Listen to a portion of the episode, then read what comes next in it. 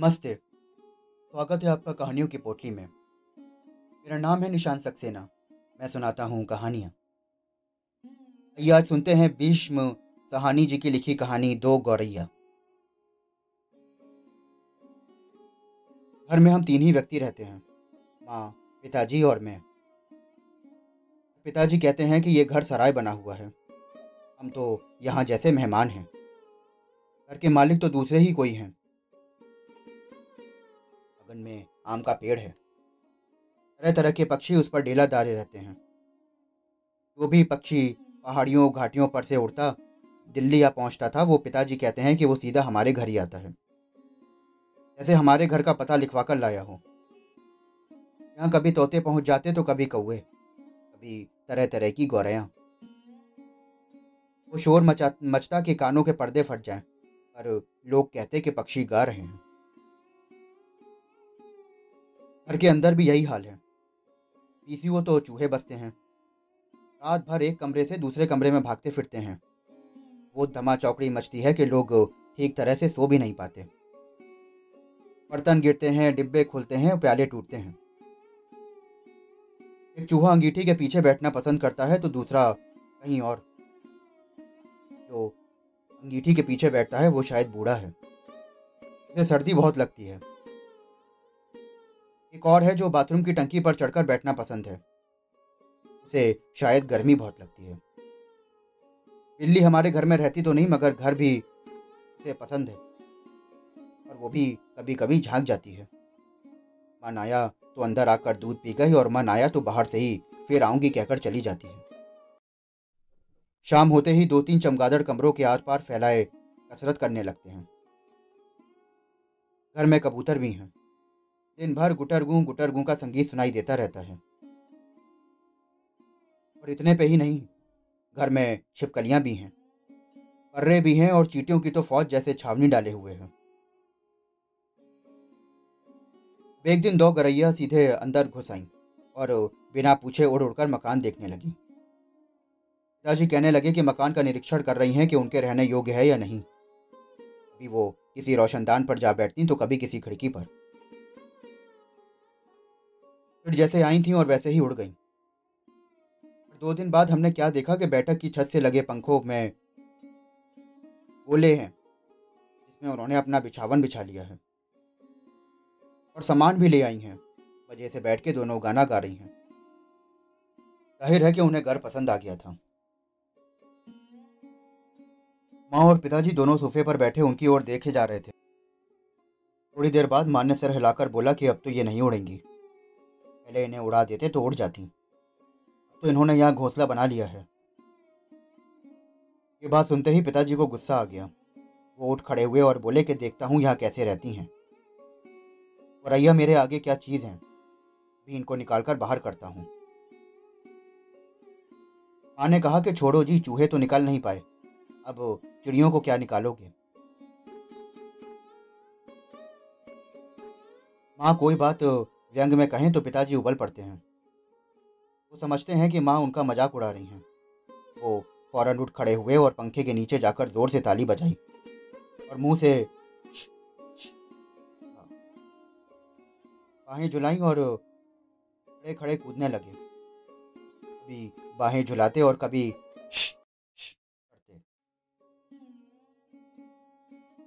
गौरैया ने घोंसले में सर निकालकर नीचे की ओर झांककर देखा तो दोनों एक साथ चींची करने लगी। माँ भी खिलखिलाकर हंसने लगी। पिताजी को गुस्सा आया और वो बोले कि इसमें हंसने की बात क्या है। वैसे माँ को ऐसे मौक़ों पर हमेशा मजाक सूझता है। हंसकर बोली कि चिड़िया एक दूसरे से पूछ रही हैं कि यह आदमी कौन है और क्यों नाच रहा है। तब पिताजी को और भी गुस्सा आ गया और वो पहले से भी ज़्यादा ऊँचा कूदने लगे। गौरैया घोंसलों में से निकलकर एक दूसरे के पंख के डैने पर जा बैठी। उन्हें पिताजी का नाचना जैसे बहुत पसंद आ रहा था। माँ फिर से हंसने लगी और बोली कि ये निकलेंगे नहीं जी, अब इन्होंने अंडे दे दिए होंगे। पिताजी गुस्से में लाठी उठा लाए और बोले कि निकलेंगे कैसे नहीं। इसी बीच गौरैया फिर घोंसले में जा बैठी। उन्होंने लाठी ऊँची उठाकर पंखे के गोले को ठकोरा, चींची करती हुई गौरैया उड़कर पर्दे के डंडे पर जा बैठी। माँ ने फिर हंसकर बोला, इतनी तकलीफ देने की क्या जरूरत थी, पंखा चला देते तो ये उड़ जाती। पिताजी लाठी उठाए पर्दे के डंडे की ओर लपके। एक गौरैया उड़कर किचन के दरवाजे पर जा बैठी और दूसरी सीढ़ियों वाले दरवाजे पर। माँ फिर हंस दी, बोली कि तुम तो बड़े समझदार हो जी, सभी दरवाजे खुले हैं और तुमने गौरैया को बाहर निकाल दिया। अरे एक दरवाजा तो खुला छोड़ो, बाकी दरवाजे बंद कर दो तभी तो निकलेंगी। अब पिताजी ने मुझे झिड़क कर कहा, तू खड़ा क्या देख रहा है, जा दरवाजा बंद कर दे। मैंने भागकर दोनों दरवाजे बंद कर दिए, लेकिन केवल किचन वाला दरवाजा खुला रहा। पिताजी ने फिर लाठी उड़ाई और गौरैया पर हमला बोल दिया। एक बार तो झूलती लाठी माँ के सर पर लगते लगते बची। चींची करती चिड़िया कभी एक जगह तो कभी दूसरी जगह जा बैठती।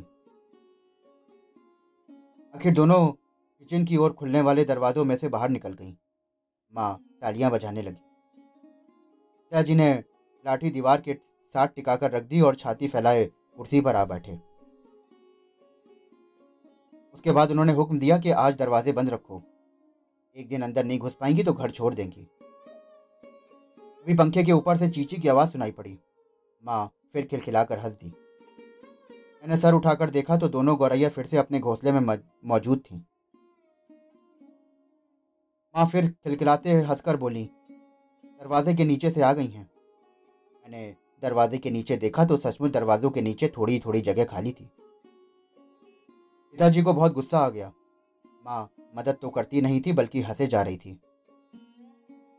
अब तो पिताजी गौरैयों पर पिल पड़े।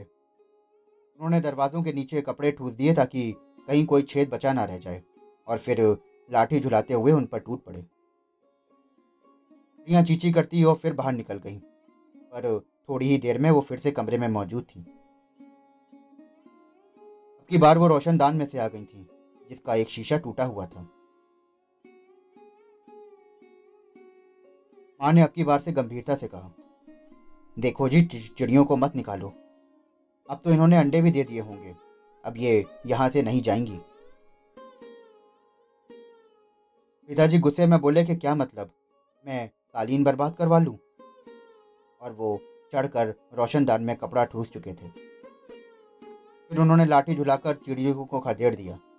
दोनों पिछले आंगन की दीवार पे जा बैठी।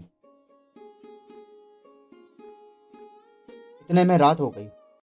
हम खाना खाकर ऊपर जाकर सो गए। जाने से पहले मैंने आंगन में झांक कर देखा तो चिड़िया वहाँ पर नहीं थी। मैंने समझ लिया कि उन्हें अकल आ गई होगी, अपनी हार मानकर किसी दूसरी जगह चली गई होंगी। दूसरे दिन इतवार था। जब हम लोग नीचे उतर कर आए तो वो फिर से मौजूद थी और मज़े से बैठी मल्हार गा रही थी। पिताजी ने फिर से लाठी उठा ली और उस दिन उन्होंने गौरैया को बाहर निकालने में बहुत देर नहीं लगाई। तो रोज़ यही कुछ होने लगा। दिन में तो वो बाहर निकाल दी जाती और रात के वक्त जब हम सो रहे होते तो ना जाने किस रास्ते से अंदर घुस आती। पिताजी परेशान हो उठे, आखिर कोई कहाँ तक लाठी झुला सकता है। पिताजी बोले कि मैं हार मानने वाला आदमी नहीं हूँ।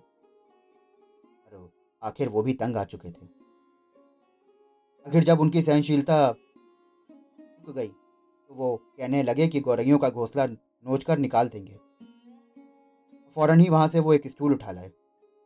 घोंसला तोड़ना आसान काम तो नहीं था। उन्होंने पंखे के नीचे फर्श पर स्टूल रखा और लाठी लेकर स्टूल पर चढ़ गए। वो गुस्से से बोले कि अगर किसी को सचमुच बाहर निकालना हो तो उसका घर तोड़ दो। घोंसलों में से अनेक तिनके बाहर की ओर लटक रहे थे। गौरैया ने सजावट के लिए मानो झालर टांग रखी हो। पिताजी ने लाठी का सरा सूखी घास के तिनकों पर जमाया और दाईं ओर फिर खींचा। दो तिनके घोंसले से अलग हो गए और फरफराते हुए नीचे उतरने लगे। माँ हंसकर बोली कि चलो दो तिनके तो निकल आए, अब 2000 भी निकल जाएंगे। अभी मैंने बाहर आंगन की ओर देखा तो मुझे दोनों गौरैया नजर आईं। दोनों चुपचाप दीवार पर बैठी हुई थीं। इसी बीच दोनों कुछ दुबला गई थीं। कुछ कुछ काली पड़ गई थी और अब वो चहक भी नहीं रही थी।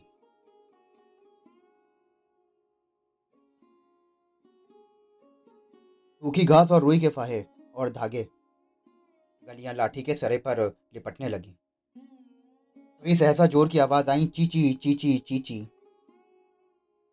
पिताजी के हाथ ठिठक गए। ये क्या गौरैया लौट आई? उन्होंने झट से बाहर की तरफ देखा, लेकिन दोनों गौरैया दीवार पर गुमसुम बैठी थी। मैंने ऊपर देखा। पंख के गोले के ऊपर से नन्ही सी गौरैया सर निकाले नीचे की ओर देख रही थी और चीं चीं किए जा रही थी। अभी भी पिताजी के हाथ में लाठी थी और उस पर लिपटा घोंसले का बहुत सा हिस्सा था। नन्ही नन्ही दो गौरैया वो अभी भी जाके जा रही थी, मानो अपना परिचय दे रही थी कि हम आ गई हैं और हमारे माँ बाप कहाँ हैं। मैं अवाक उनकी ओर देखता रहा। फिर मैंने देखा कि पिताजी स्टूल से नीचे उतर आए हैं और घोंसले के तिनकों से लाठी निकालकर उन्होंने लाठी को एक ओर रख दिया। चुपचाप कुर्सी पर आकर बैठ गए और इसी बीच माँ भी कुर्सी से उठी और सभी दरवाजे खोल दिए। नन्ही चिड़ियाँ अभी भी हाफ हाफ कर चिल्लाए जा रही थी और अपने माँ बाप को बुला रही थी। उनके माँ बाप झट से उड़कर अंदर आ गए और चींची करते उनसे गले जा मिले। उनकी नन्ही नन्ही चोंचों में चुग्गा डालने लगे। माँ, पिताजी और मैं उनकी ओर देखते रह गए। कमरे में फिर से शोर होने लगा था और अब की बार पिताजी उनकी ओर देखकर केवल मुस्कुराते रहे। दोस्तों, अभी आप सुन रहे थे भीष्म साहनी जी की लिखी कहानी दो गौरैया। आशा करता हूँ कि आपको ये कहानी बेहद पसंद आई होगी। अगर आपको कहानियाँ सुनना पसंद है और आप ऐसी ही कहानियाँ सुनना चाहते हैं तो हमारे चैनल को फॉलो करिए, सब्सक्राइब करिए। कहानियाँ कैसी लगी हमें ज़रूर बताइए। डिस्क्रिप्शन बॉक्स में हमारा मेल आईडी और इंस्टा आईडी दिया हुआ है। मैं फिर मिलता हूँ आपसे एक और कहानी के साथ। शुक्रिया।